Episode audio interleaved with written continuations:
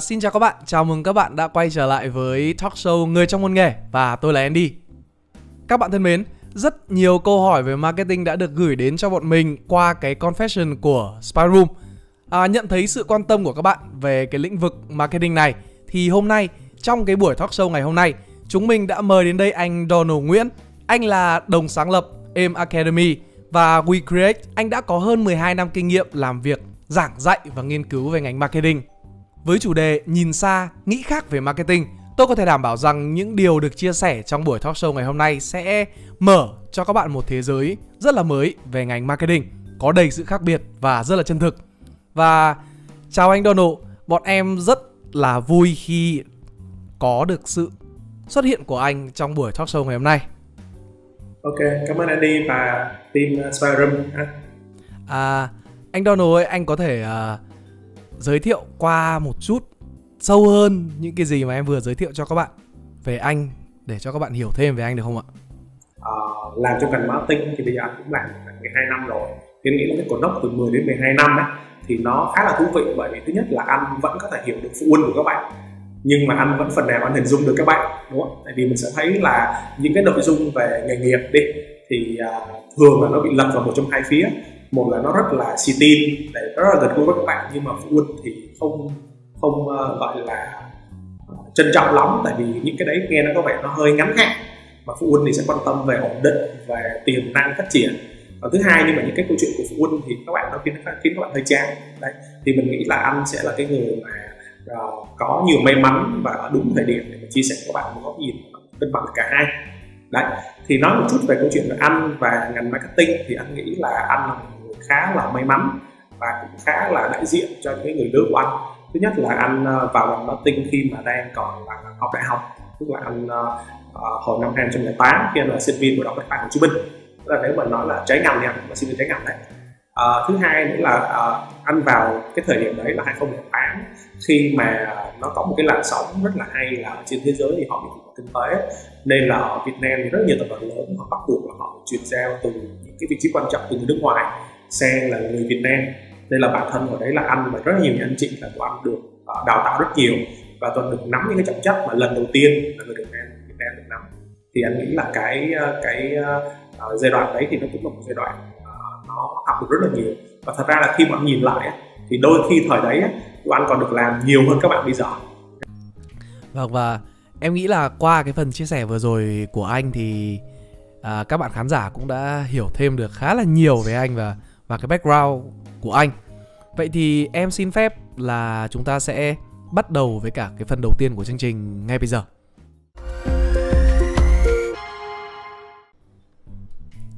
Và ở trong cái phần 1 này thì em muốn hỏi cái định nghĩa của anh Donald về marketing. Thì theo em thấy thì ở Việt Nam ấy, marketing có thể xem như là một ngành đang tương đối mới đối với nhiều người. Cụ thể những người mà em nói là nhiều ở đây là à, những cái bậc phụ huynh những người đã có những cái suy nghĩ về ngành nghề gọi là nó đã được được fix sẵn đã được gọi là xác định ở trong đầu họ. Ví dụ như là à, trong suy nghĩ của phụ huynh mình thì à, luật sư là người có có gọi là sứ mệnh là thực thi công lý này. Giáo viên thì có nhiệm vụ là giáo dục này định hướng cho học sinh các thứ thì theo anh nếu mà anh phải phải à, giải thích với cả phụ huynh thì anh sẽ nói với cả những cái người đấy là cái sứ mệnh của một marketer khi đến trái đất này là gì? Okay, cảm ơn cảm ơn Andy một câu hỏi rất là hay ha. Thì anh nghĩ là cái định nghĩa của anh nó sẽ hơi hàn lâm một chút. Thì uh, tức là marketing ấy, là nó phải xuất phát từ ba yếu tố. Một là nền kinh tế là tự do, tức là người tiêu dùng họ có tiền dư và họ có quyền họ lựa chọn đúng không nên là mình sẽ thấy là ở trong Việt Nam mình thì vẫn có những lĩnh vực là gần như không có marketing là những lĩnh vực đấy có thể nó quá đặc thù và đôi khi nó quá là độc quyền đi. Đấy thì, thì ờ, thứ nhất là những cái lĩnh vực như vậy thì nó gần như nó không tồn tại câu chuyện về marketing. Thứ hai nữa là anh nghĩ là sao nhận thị trường nó phải đủ lớn và cái sức mua nó phải thường xuyên và nó phải lớn. Cũng có những thị trường mà mình thấy cũng tự do nhưng mà mình sẽ không thấy hoạt động marketing bởi vì sao? Bởi vì lâu lắm người ta mới mua một lần. Hay là bản thân là cái cách về về uh, gọi là cái thị trường nó nhỏ quá nên là nên là ờ, cái nỗ lực mà đầu tư về marketing nó không có xứng đáng.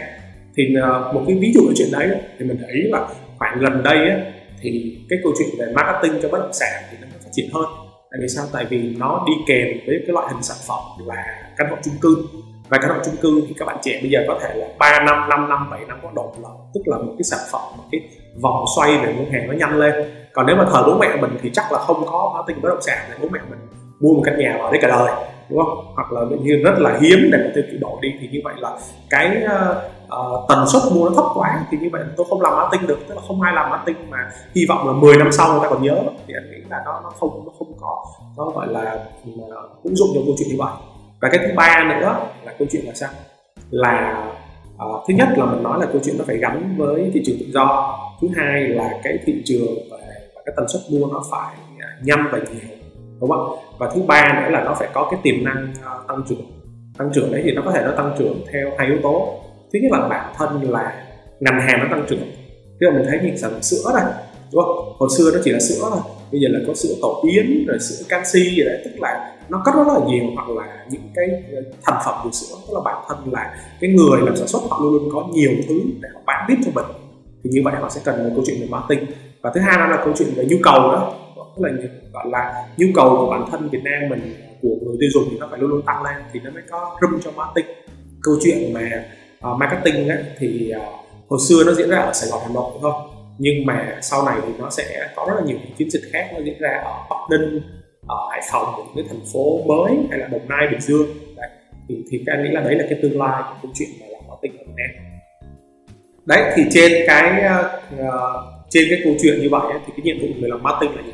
Là cơ bản là họ tạo ra tăng trưởng bền vững cho doanh nghiệp. Đây thì uh, tất nhiên mình nói có một câu rất là hay nghe là gì?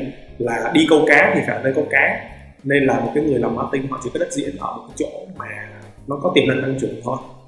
Thì uh, nếu mà tóm tắt lại anh sẽ tóm tắt là câu chuyện là cái người làm marketing đến trái đất để mà họ tạo ra những cái ờ, định hướng và những cái ờ, phương thức tăng trưởng bền vững cho doanh nghiệp và cho tổ chức của họ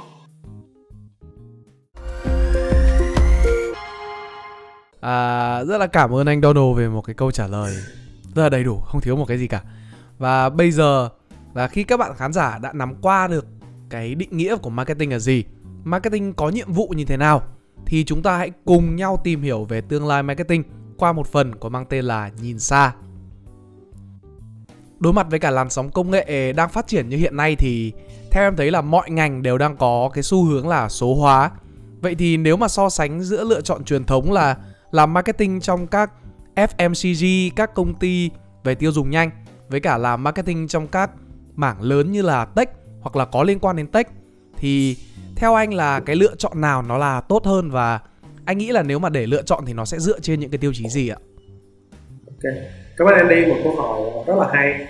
Thì mình nghĩ là lúc nãy là dựa trên cái định nghĩa của mình marketer là nó tăng trưởng thì uh, nó sẽ có hai cái yếu tố. Thứ nhất là nó câu chuyện là nó ở soft growth tức là cái nguồn tăng trưởng đến từ đâu. Và thứ hai là câu chuyện là speed of growth là cái tốc độ tăng trưởng.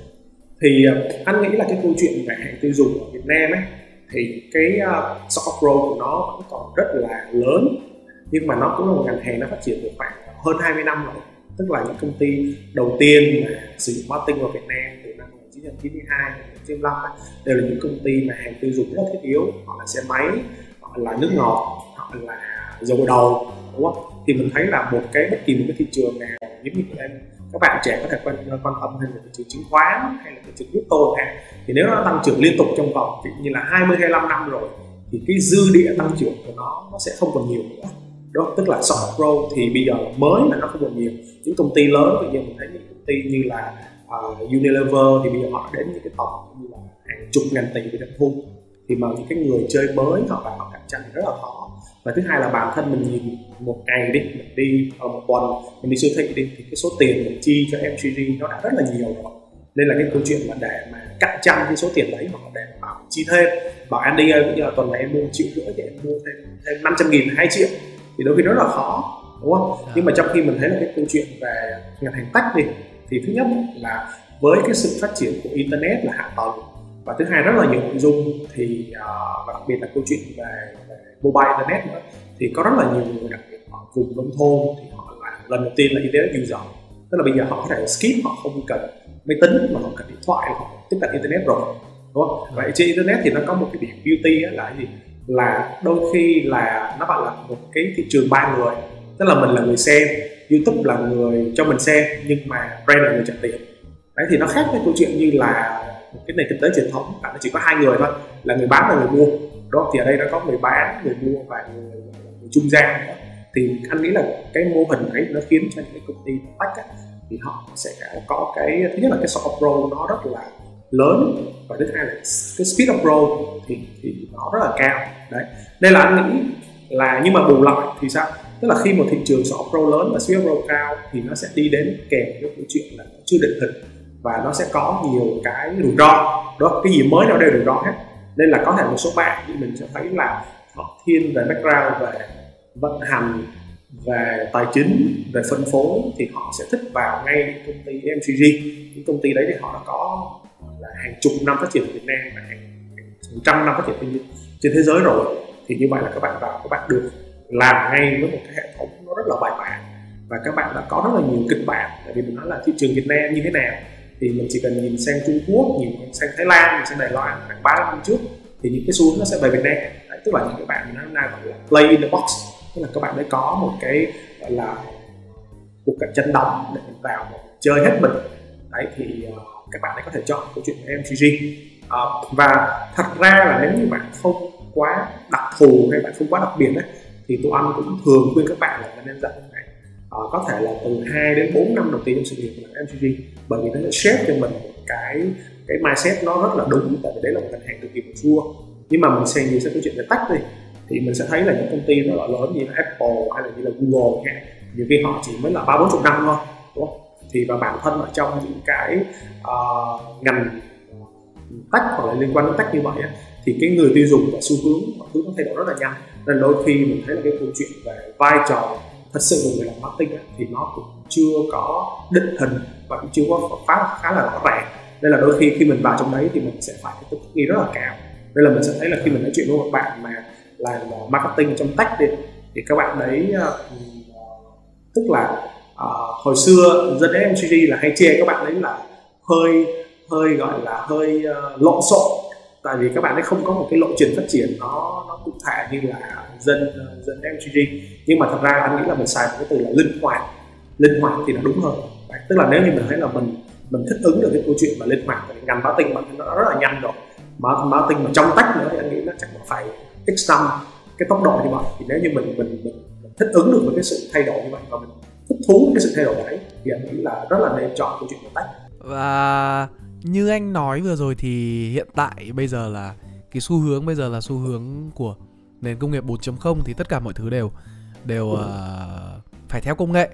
Vậy thì um, anh thấy là nếu mà với những cái thay đổi trong công nghệ như hiện tại thì các marketer cần những cập nhật những cái kỹ năng gì để để bản thân không bị bỏ lại so với cả những cái người đang tiếp tục chạy trên cái con đường đua đấy ạ ok thì anh nghĩ khi mình nói về câu chuyện về nền kinh tế 4.0 thì nó cũng là một cái bối cảnh nó đủ rộng thì ờ, thật ra khi mình hiểu về kinh tế 4.0 ấy thì đa phần những thứ mà mình hay được tiếp cận ấy, là những thứ ở phía cuối của cái chuỗi cung ứng đúng không? mình sẽ thấy là hôm nay thường là mình mua trước đây là mình mua một cái uh, uh, bịch bột giặt là từ cái cô bán tạp hóa đầu ngõ nhưng bây giờ thì là shopee hoặc là tiki giao đến cho mình đấy tức là mình thấy là những cái thay đổi về mặt phân phối. Nhưng mà thật ra anh nói là khi câu chuyện về nền kinh tế 4.0 thì nó thay đổi toàn bộ về cái chuỗi giá trị của công ty luôn. Tức là cái cách mà công ty tiếp tiếp nhận thông tin cái cách mà công ty phát triển uh, phát triển sản phẩm cái cách mà công ty truyền thông và các công ty phân phối cho mình. Đấy thì anh nghĩ là cái người làm marketing rất là nhiều bạn nhất là các bạn trẻ thì các bạn bị chăm chăm vào khoảng 10 phần trăm cuối cùng của cái chuỗi giá trị nó rất là nhiều. Các bạn cứ ngồi nói chuyện với nhau ok hôm nay bắt trend youtube như thế nào bắt trend tiktok như thế nào? Nhưng mà cái đoạn đấy nó rất là nhỏ thôi. Bản thân đấy là cái người mà làm marketing đúng ấy, là họ phải nhìn xuyên suốt về câu chuyện chuỗi cung ứng đó thì anh thấy là cái câu chuyện mà nếu mình nói về câu chuyện là hai cái uh, câu chuyện nền tảng cái nhiệm vụ nền tảng của marketing ấy, là mình phát triển những cái giải pháp và cái sản phẩm mới cho người tiêu dùng.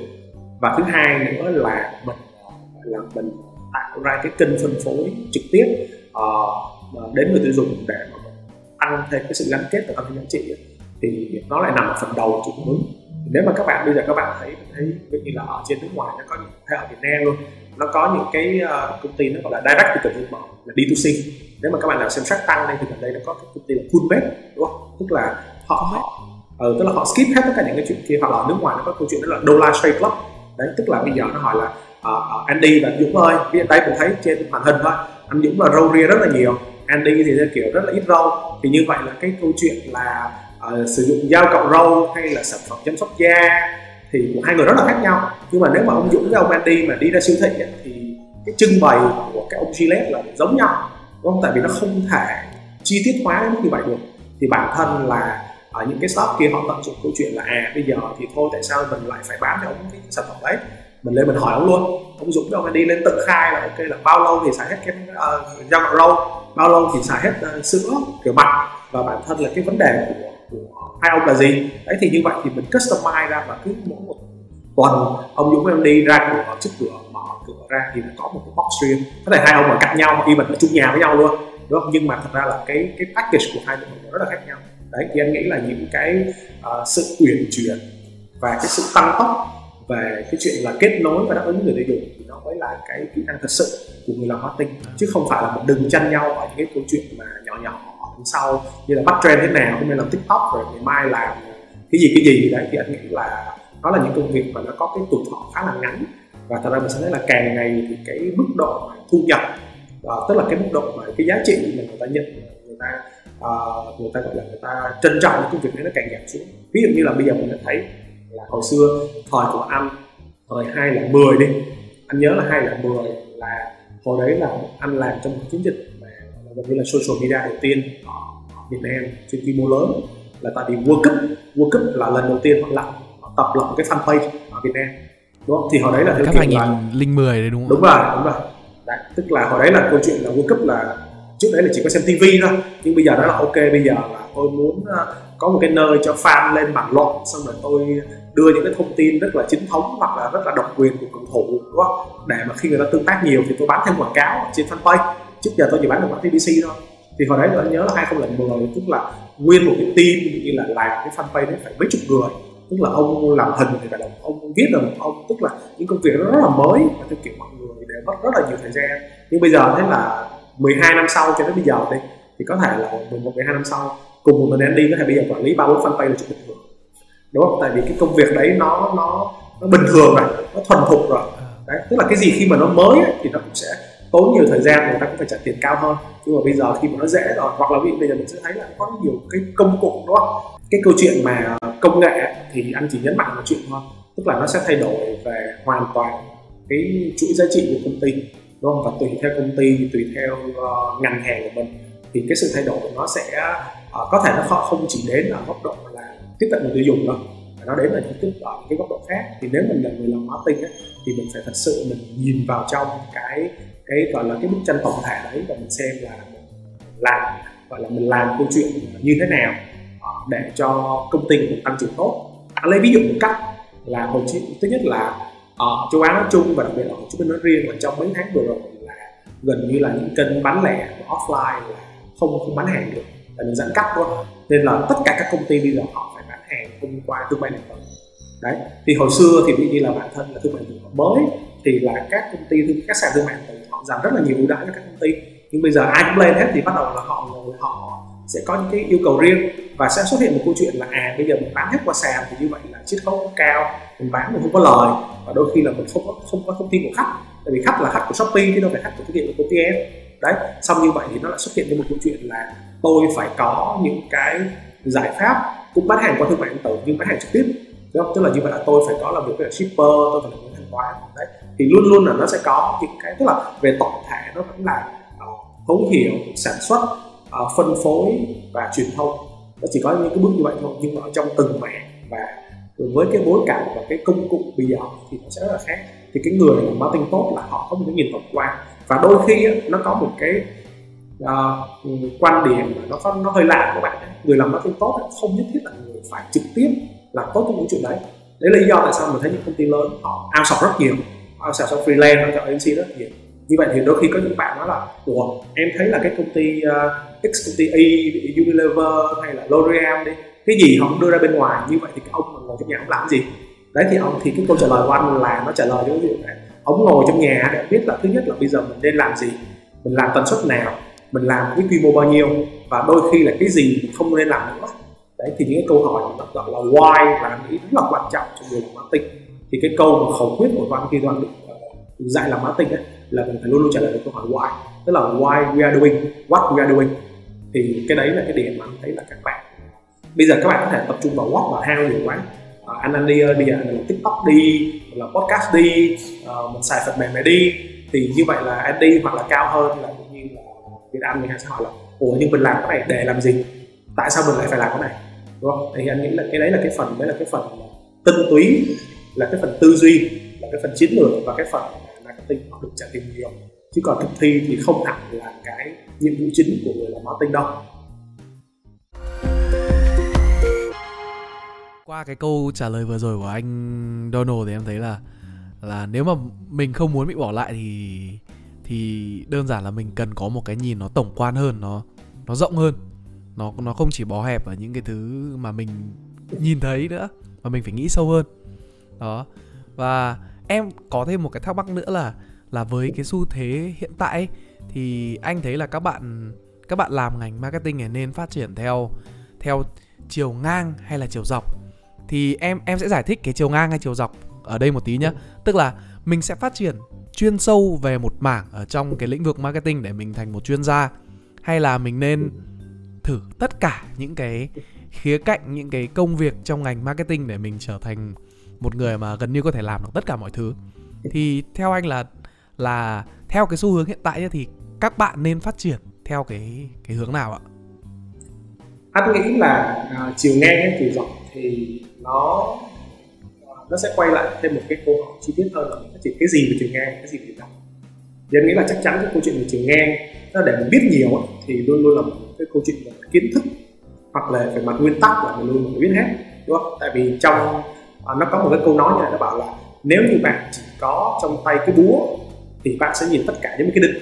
Tức là mình sẽ thấy là những cái bạn mà những cái ông mà chỉ biết chạy ra đơn thì cái gì cũng chạy cả. Ông không biết là trên đời nó còn market research nó còn TVC ờ, đúng không? Hoặc những cái ông mà chỉ như là chỉ biết là dropship hay là bán hàng qua đại lý thì các ông nó không bao giờ nghĩ đến câu chuyện là mình sẽ bán hàng trực tiếp mình sẽ có uh, uh, store của mình mình sẽ có trưng bày cho người cho người mua. Đấy thì ý cơ bản ấy là giống như là hồi xưa mình học võ nó bảo là thập bát ban võ nghệ rồi tức là mình phải biết là nó có tất cả những cái công cụ nào và cái giá trị của nó là gì. Nhưng mà nhưng mà rất là hiếm khi nào mà người ta sẽ trả lương cho mình đặc biệt là một bạn rất là junior để trên những thứ mình biết thôi nhưng mà mình phải có những cái gọi là touch point những cái điểm chạm mà mình tạo ra giá trị đúng không? Điểm chạm tạo ra giá trị. Thì anh sẽ thấy là bây giờ Andy sẽ thấy là rất là nhiều bạn họ chọn những cái điểm chạm dễ dàng nhất là họ làm content, họ làm design, họ làm social media. Thì những cái điểm chạm đấy là bởi vì sao? Bởi vì họ trải nghiệm như là người tiêu dùng. Đúng không? Anh hay nói hôm nay là gọi là mầm non của marketer là người tiêu dùng đó tức là hồi xưa mình xem quảng cáo mình thích quá thì sau này mình cũng muốn làm quảng cáo. Thì anh nghĩ cái cách đấy nó không có gì sai cả, nhưng mà nó nó rất là dễ, tại vì ai cũng làm được. Nhưng mà mình sẽ thấy có những cái điểm chạm mà nó mang tính chiến lược hơn. Ví dụ như là nó thiên về trade marketing, nó thiên về research, nó thiên về big data chẳng hạn thì đấy là những cái điểm chạm nó không tự nhiên. Tức là không phải là anh Donald với Andy mình học hết cấp 3 mà không học chuyên toán, không học chuyên lý ra xong rồi thế là anh em mình đi làm big data về marketing đi. Thì nó sẽ không phải là cái ngôn ngữ của các bạn như vậy. Và những cái điểm chạm đấy thì nó phải cần được đào tạo, nó phải cần được chuyên sâu. Đấy, thì nhưng mà thật ra chính những điểm chạm như vậy là nó quý và nó hiếm hơn ấy. thì người ta sẽ có nhiều cái nhiều cái gọi là à, chương trình tuyển dụng hay chương trình đãi ngộ nhiều hơn. Thì mình sẽ thấy rất là rõ là đa phần các bạn mà học anh lý loại ở những trường ở Việt Nam hoặc là đôi khi là những cái trường khi mà đọc công lập một chút đó, thì cái uh, kiến thức các bạn được cập nhật hoặc cái môi trường các bạn ấy, nó không có quá nhanh nên là mình sẽ thấy các bạn đã bắt đầu bằng những cái điểm chạm rất là tự nhiên đúng không? nếu mình bảo là ok mình nhìn các bạn như là ờ, bên báo chí bên nhân văn uh, hay là bên uh, ngoại thương ra ra trường làm agency ra trường làm brand thì rất là nhiều đúng không? tại vì đấy là nghĩ là những cái điểm chạm nó tự nhiên nhưng mà mình sẽ thấy là những cái bạn mà họ thứ nhất là họ có đầu tư nghiên cứu từ sớm hoặc là đôi khi là họ được xuất phát từ một môi trường mà nó đầu tư bài bản hơn vì họ học những cái chương trình nước ngoài hoặc MIT hoặc là đôi khi họ du học nước ngoài đi thì mình sẽ thấy là cái cách bắt đầu của họ về nghề nghiệp nó rất là khác. Tức là họ thấy là ok làm những câu chuyện như là ờ, uh, B2B2C shop rồi là D2C rồi data đó. Tức mình thấy là cái title của những bạn thường nhất là học ở nước ngoài này nó nghe rất là lạ đúng không? Đấy thì thì thì anh nghĩ là là Ờ, không phải ngẫu nhiên đâu không phải ngẫu nhiên là các bạn này đi tắt đón đầu gì đấy đâu mà các bạn đấy là được tiếp thu một cái uh, sự chuẩn bị mà nó chu đáo hơn nên là các bạn đấy dám và các bạn ấy có thể lựa chọn những cái những cái điểm trạng mà nó mang tính chiến lược hơn. Đấy thì quay trở lại đúc kết cái câu trả lời cho câu hỏi của Andy ấy thì anh nghĩ là nếu mà nói là đi dọc hay đi ngang ấy, thì anh nghĩ là mình nên xài từ đi ngược đúng không? Tức là từ phía mình là người tiêu dùng thì xem là à uh, mình đừng làm gì mình thích. Đó có những bạn đó là em làm quảng cáo để em thích xem quảng cáo. Thì như vậy là chết rồi. Đúng không? Thì mình phải làm những gì công ty cần. Đúng không? Xong mình hỏi là tại sao công ty cần? À, và công ty cần cái điểm này nó trong vòng nó phải là ít hay là nhiều? Đúng không? Như là mình sẽ thấy là anh có những cái người bạn học trò. Có đây khoảng từ 3 năm 5 năm các bạn đã làm e-commerce rồi. Các bạn nói là bởi, bởi vì là công ty của em rất là cần một cái kênh mới để tụi em có thể là trưng bày nhiều hàng hơn để có thể tiếp xúc với người tiêu dùng tốt hơn. Đấy thì uh, và thật ra nếu mà có những cái kênh đấy rồi thì công ty em có thể thay đổi rất là nhiều sản xuất nữa. Tại vì hồi xưa tụi em chỉ dám sản xuất những cái mặt hàng mà siêu thị họ yêu cầu thôi. Tại vì nhiều khi là tụi em có những sản phẩm rất là mới em biết là ông Andy rất là cần đấy. Nhưng em đưa đến ông siêu thị ông siêu thị bảo không cái này ông Andy không cần đâu không bán đâu. Đúng thì thì thì đấy tức là họ đi ngược trở lại. Đấy họ đi ngược trở lại là à như vậy là người tiêu dùng muốn có sản phẩm mới công ty cũng có tiếp cận nhanh hơn. Thì như vậy thì mình làm cái gì? Đấy thì anh nghĩ là cái Ờ, câu trả lời tốt nhất cho câu chuyện là mình nên đi thế nào thì mình nên đi ngược. Tức là mình nhìn xem là mình nên đi xem là mình thích công ty nào thích ngành hàng nào. Và bây giờ thì gọi là đâu là cái xu hướng phát triển cái vị trí marketing cho ngành hàng đấy và đâu là cái thế mạnh mình đi ngược như vậy thì mình sẽ ra một, một cái gọi là công thức chung. Chứ còn bị mình nói là đây là không phải là mình học văn A, văn A hay là văn D thì anh nghĩ là nó không có một câu trả lời chung chung như vậy nhé. Em thấy cái cách đi của ngành marketing này cũng cũng thú vị anh à, cũng ừ. cũng không không giống bất kỳ cái ngành nào mà em đã từng tìm hiểu. Tức là bình thường người ta cũng là chỉ là một là đi rộng ra hay là đi chuyên sâu nhưng mà theo như anh bảo là chúng ta cần đi ngược để để có thể trở thành một gọi là marketer tốt. Đấy chúng ta cần phải đi ngược các bạn ạ.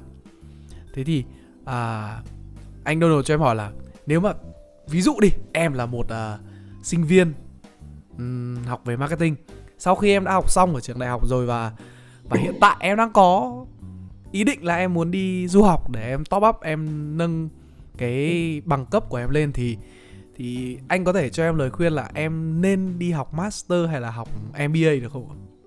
À, anh nghĩ là cái uh, câu hỏi đấy thì nó rất là liên quan đến câu trả lời trước của anh đúng không? Mình thấy câu chuyện là thật ra khi mà các bạn học về master ấy, thì uh, yeah. mình sẽ thấy là hiếm uh, không nhiều bạn sẽ học master mà chạy đi xuôi. Tức là không phải là em làm agency sẽ đi học master về phim ảnh chẳng hạn. Có nhưng mà vẫn không, à. không không nhiều.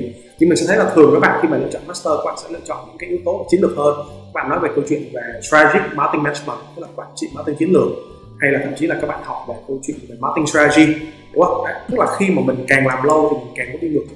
Còn những bạn khi làm marketing học MBA ấy, thì ra mình cũng là đi ngược đấy đúng không tức là hồi xưa mình chỉ biết marketing thôi bây giờ học MBA là mình học thêm sale mình học bên mình học thêm finance mình học thêm thêm câu chuyện về business management mình phải hiểu cái ông ngồi trên mình đấy tức là từ cái ngày cái ông CEO ấy ông vạch ra hướng có thể là hai năm sau thì mới có cái nhà máy đầu tiên.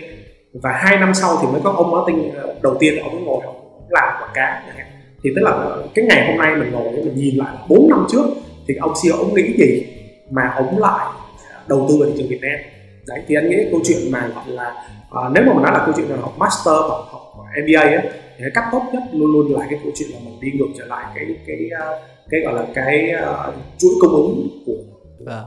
của, của công ty của mình đấy còn nếu mà cụ thể hơn ấy, thì anh nghĩ là trong cái câu trả lời vừa rồi anh nói là tức là master thì thật ra là à, không sorry câu chuyện là MBA ấy, thật ra là câu chuyện đi rộng thì thường cái MBA ấy là dành cho những các bạn mà các bạn đấy đến một cái vị trí mà các bạn ấy phải hiểu và phải chịu trách nhiệm về góc độ kinh doanh. Tuy nhiên là nếu mà các bạn ở trong marketing các bạn làm về analytics ví dụ như là các bạn làm về uh, brand manager thì ok có thể 40 phần trăm của kinh doanh thôi. Nhưng khi bạn ở thành marketing manager hay là marketing director thì cái trọng số về kinh doanh của bạn nó rất là nặng nó phải đến 60 70 phần trăm thì như vậy sẽ không có ai mà khi lên được vị trí marketing director không hiểu về tài chính không hiểu về bán hàng thì lúc đấy thì mình cần những cái giáo dục những cái uh, những cái chuẩn bị mà nó ngoài marketing nó thiên về business. Thì đấy là lý do tại sao rất là nhiều anh chị họ chọn đặc biệt mình thấy làm trong những công ty về client side công ty lớn thì họ sẽ chọn học uh, MBA là vậy còn học master ấy, thì anh nghĩ là nó chuyên sâu hơn. Master thì anh thấy thường ấy, là nó sẽ có ba lý do. Tại vì hồi xưa anh cũng có viết một cái bài khi nào đi học đi học marketing thì học master. Thứ nhất là gì? Là mình sẽ thấy là khi mà mình đi ứng tuyển công việc đi thì người ta sẽ phỏng vấn mình đúng không? Thì như vậy người ta sẽ chỉ chọn mình làm những công việc mà mình có khả năng. Thì nếu như bây giờ mình muốn làm công việc mà mình chưa có khả năng thì sao? Như Andy một ngày đẹp trời đang làm à, à, uh, trade marketing nhưng mà Andy thấy là à cái xu hướng về câu chuyện về retail về data uh, cũng như là nó rất là cao nhưng bây giờ ông đi ông đi ông đột CV sang vị trí đấy thì bảo là ơ chứ giờ không có làm cái gì về chuyện này đâu học đại học không liên quan thì họ sẽ học master. Để như là một cái gọi là đại học thứ hai cộng với cả những cái kiến thức những trải nghiệm của họ để có thể họ chuyển sang những cái vị trí mà mới những vị trí mà mình nghĩ là những cơ hội mới và chuyên môn cao hơn. Đấy điểm nhất điểm thứ hai nữa thì em nghĩ là học master và thường người nói có cả học master ở nước ngoài là để mình được uh, nắm bắt những cái xu hướng và mình được lại tiếp cận với những cái uh, thị trường và những cái thực thi ở quy mô nó, nó cái tiêu chuẩn nó cao hơn như đá bóng đúng không? Thì ờ, em đá village rồi thì một ngày đẹp trời em cũng muốn sang ví ờ, như là sang ngoài hàng ăn nhiều khi mình ngồi dự bị thôi nhưng mình, mình tập thử với đội một mình xem là ngoài ăn nó đá như nào. Đấy thì anh nghĩ là học master nó kiểu như vậy đúng không? Đây là mình sẽ rất là nhiều bạn muốn học master học bên anh học bên mỹ học bên trung quốc này ok tức là tôi lên tôi xem cái ông một tỷ đô là quá marketing như nào. Đấy thì cái là cái câu chuyện mà thị trường Việt Nam và nếu mà đặc biệt là không phải môi trường để đi học ấy, và không phải các bạn làm những công ty đa quốc gia thì rất là hiếm khi nào các bạn được những trải nghiệm đấy nghĩa là đấy câu chuyện về master là cái lựa chọn thứ hai. Nên đấy cũng là lý do tại sao rất nhiều bạn học những cái chương trình master là vừa học vừa làm. Tức là cái chương trình là một năm một học kỳ học xong một học kỳ đi thực tập. Để để các bạn ấy thực sự các bạn đấy trưởng thành về mặt tư duy hoặc mặt tiêu chuẩn. Đấy. còn yếu tố cuối cùng thì anh nghĩ là uh, sao nhỉ học master để mà đơn giản là có một số bạn thì họ muốn chuyển sang một phần về vấn đề về nghiên cứu của ngành dạy thì bây giờ ở trong ờ, ở trong câu chuyện về ngành marketing thì cái câu chuyện về nó gọi là marketing academy uh, academic hoặc là câu chuyện về marketing science là nó đang rất là phổ biến. Đặc biệt bây giờ mình sẽ thấy là câu chuyện về digital với big data tức là bây giờ họ có những người là nghiên cứu marketing. Đó nghiên cứu marketing. Đấy thì là cái nghiên cứu đấy thì nó không chỉ đến từ câu chuyện là uh, ông Dũng ông ông Donald ông Andy cảm thấy thế này. Chúng tôi làm 10 năm nên chúng tôi biết như thế này. Mà nó sẽ cần những cái lý thuyết những cái học thuyết, những cái mô hình như là kinh tế lượng, hay là xác suất thống kê, hay là tâm lý học hành vi, thì những cái đấy là phải học.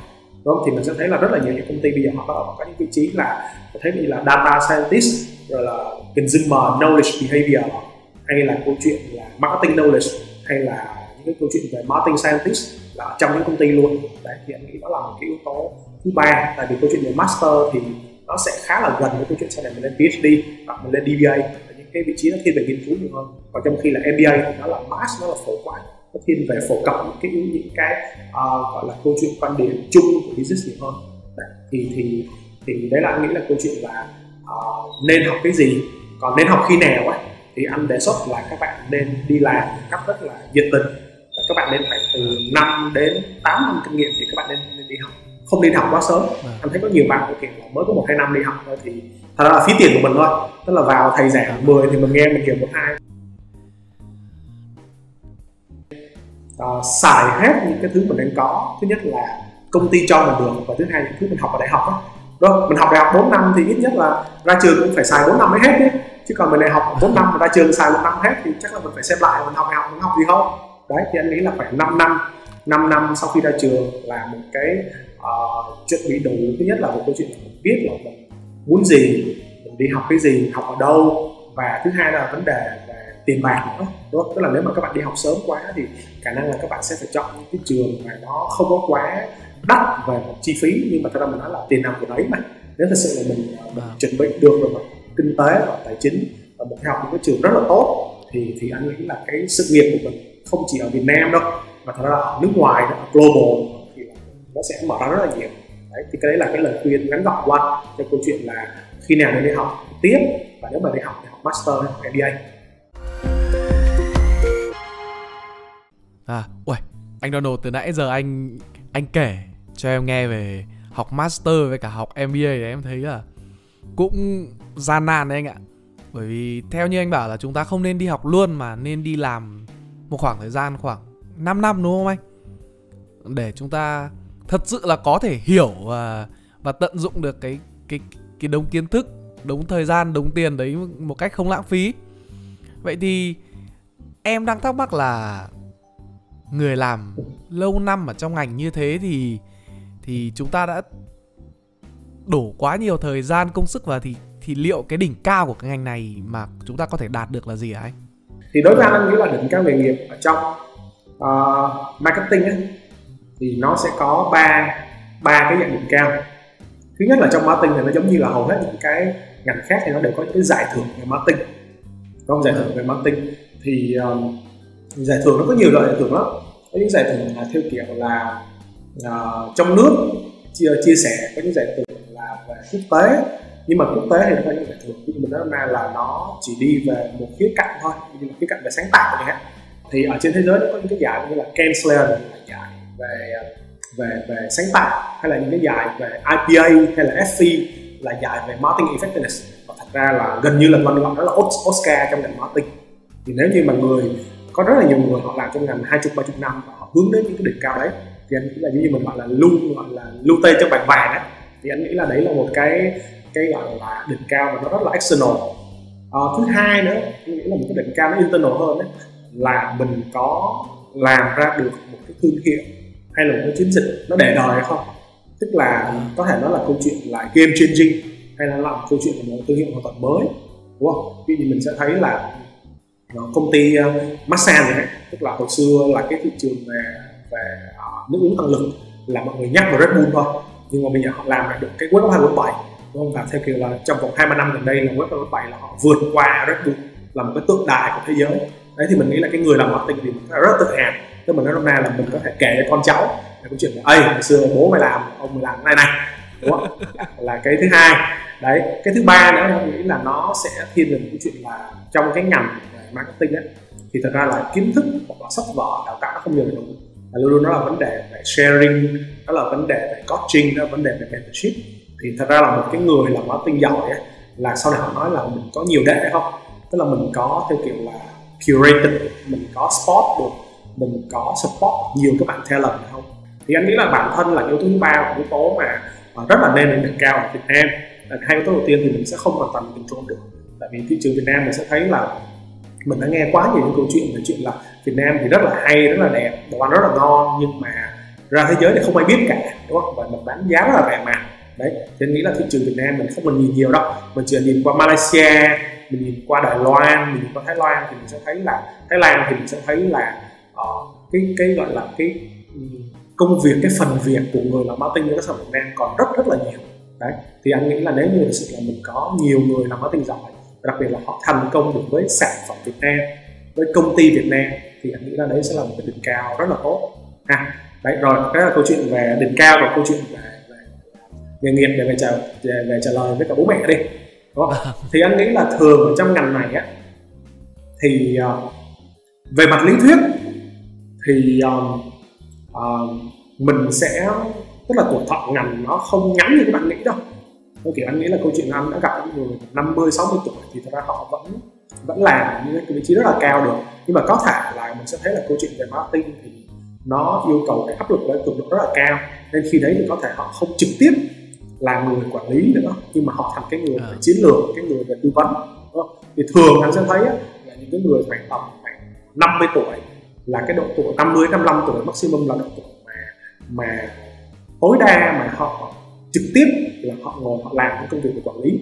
Sau đấy thì họ thể thiên được câu chuyện về chiến lược hoặc là về về tư vấn. Nhưng mà thật ra nó bù nó có một cái câu chuyện nó cũng khó khăn. Ngành này nghĩ nó cũng khá là đặc thù với những ngành ngành mới như IT thôi. Là sống lâu thì không lên lão làng đúng không? Tức là tức là mình mình nói ở đây là mình không có điểm thâm niên.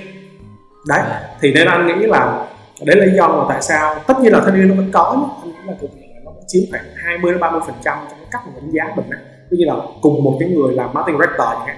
Nhưng mà ví như là ông ờ, Donald đi là 30 35 tuổi, xong mới một, hai năm kinh nghiệm, so với ông Andy là 10 năm kinh nghiệm rồi, thì người ta vẫn có xuống người ta trust ông Andy hơn.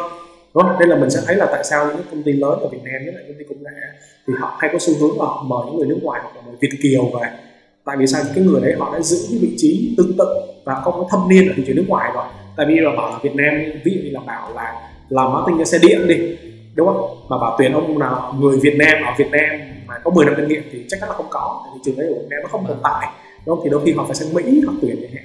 Đấy thì thì đây là anh nghĩ là à, một cái tin vui ấy, là cái nghề này thì mình thứ nhất là đối với cả câu chuyện trực tiếp mình làm marketing thì mình sẽ có rất là nhiều cái cái gọi là cái việc mà mình làm làm trong rất là lâu dài miễn là mình đủ giỏi và mình đủ khỏe đúng không? Nhưng mà tin buồn ấy, là không có sống lâu lên nữa làng và luôn luôn là cái sự đào thải đào thải nó rất là khủng khiếp. Tại thì anh nghĩ là cái ờ, tức là thật ra cũng có những người ấy, là sau khi họ làm marketing và họ nói là ok tức là tôi luôn luôn hiểu cái sự thay đổi và nắm bắt cái sự thay đổi đấy thì đôi khi họ mệt quá. Đây là có những người họ 50 60 tuổi họ về họ 40 tuổi họ về họ làm đồng sáng lập. Một, một cái công ty local thôi. Đấy mình sẽ thấy là cũng khá là nhiều những anh chị mà họ làm trước đây họ làm giám đốc marketing của một công ty lớn. Xong họ ra họ, họ nói là ok công ty lớn đa quốc gia thì họ lúc nào cũng phải nhìn nhiều cơ hội. Họ phải làm nhiều họ cũng phải làm nhiều mảng. Nhưng mà thật ra là tôi thì tôi chỉ thích một mảng thôi. Vì mình thấy là anh uh, Nguyễn Đức Tài là chủ tịch hội đồng quản trị của Hy động thì trước đây thì anh là uh, một cái người gọi là giám đốc và bên trưởng phòng của một công ty về viễn thông đấy, thì khi mà anh anh viễn thông thì tức là anh làm rất là nhiều mảng và trong đấy anh phát hiện ra câu chuyện là cái thị trường về điện máy và điện thoại di động. Thì anh đã mang những người bạn, có một hai người chị Trang và ở đấy là cũng là nhân viên về truyền thông. Thì bây giờ ra thì chị Trang vẫn còn là giám đốc marketing của bên chỗ hy động chẳng hạn. Đấy, tức là đôi khi là mình sẽ thấy là để mình làm, mình đã là mình làm corporate mình làm thuê thì lúc nào mình cũng phải nhìn rộng, nghĩ rộng hết. Tại vì nó là cái tầm nhìn của công ty. Nhưng mà ở phía bản thân mình nói là ok thôi gọi là làm cho làm cho lắm ngày ăn cũng ba bữa. Thì họ chỉ thích một cái mảng nhất định thôi. Thì họ phải ra họ làm đầu tư hay là họ làm cái mảng công ty công ty nhỏ hơn. Đấy thì anh nghĩ là cái người làm marketing uh, nó quay trở lại. Nó nếu là mình đủ giỏi và đủ khỏe thì luôn luôn có cơ hội cho thị trường của mình. Tại vì công ty nào thị trường nào cũng cần tăng trưởng. Và marketing là cái người luôn luôn tạo ra tăng trưởng. Ha. Không thiếu việc chỉ sợ là mình không có đủ sức để làm thôi đúng không đúng rồi đúng rồi từ nãy đến giờ thì chúng ta cũng đã cùng anh Donald Nguyễn trò chuyện về những cái điều mà các bạn cũng như mình quan tâm và muốn biết thêm về ngành marketing. Thế nên là hy vọng là từ cái góc nhìn xa hơn mà từ nãy đến giờ anh Donald đã chia sẻ thì các bạn cũng đã có được cho mình những cái định hướng, những cái suy nghĩ, những cái hướng đi riêng cho mình về ngành marketing. Đó và còn bây giờ thì em nghĩ là chúng ta cũng đã đi khá là xa từ đầu chương trình từ đầu chương trình đến giờ đấy phần 1 nhìn xa này thì em nghĩ là là chúng ta nên nên nên nên giữ lại một chút đi.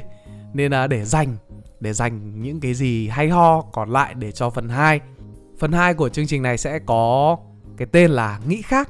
Và trong phần 2 này thì chúng ta sẽ nhờ anh Donald giải ảo, chữa ngáo ở trong phần 2 của cái series người trong một nghề này.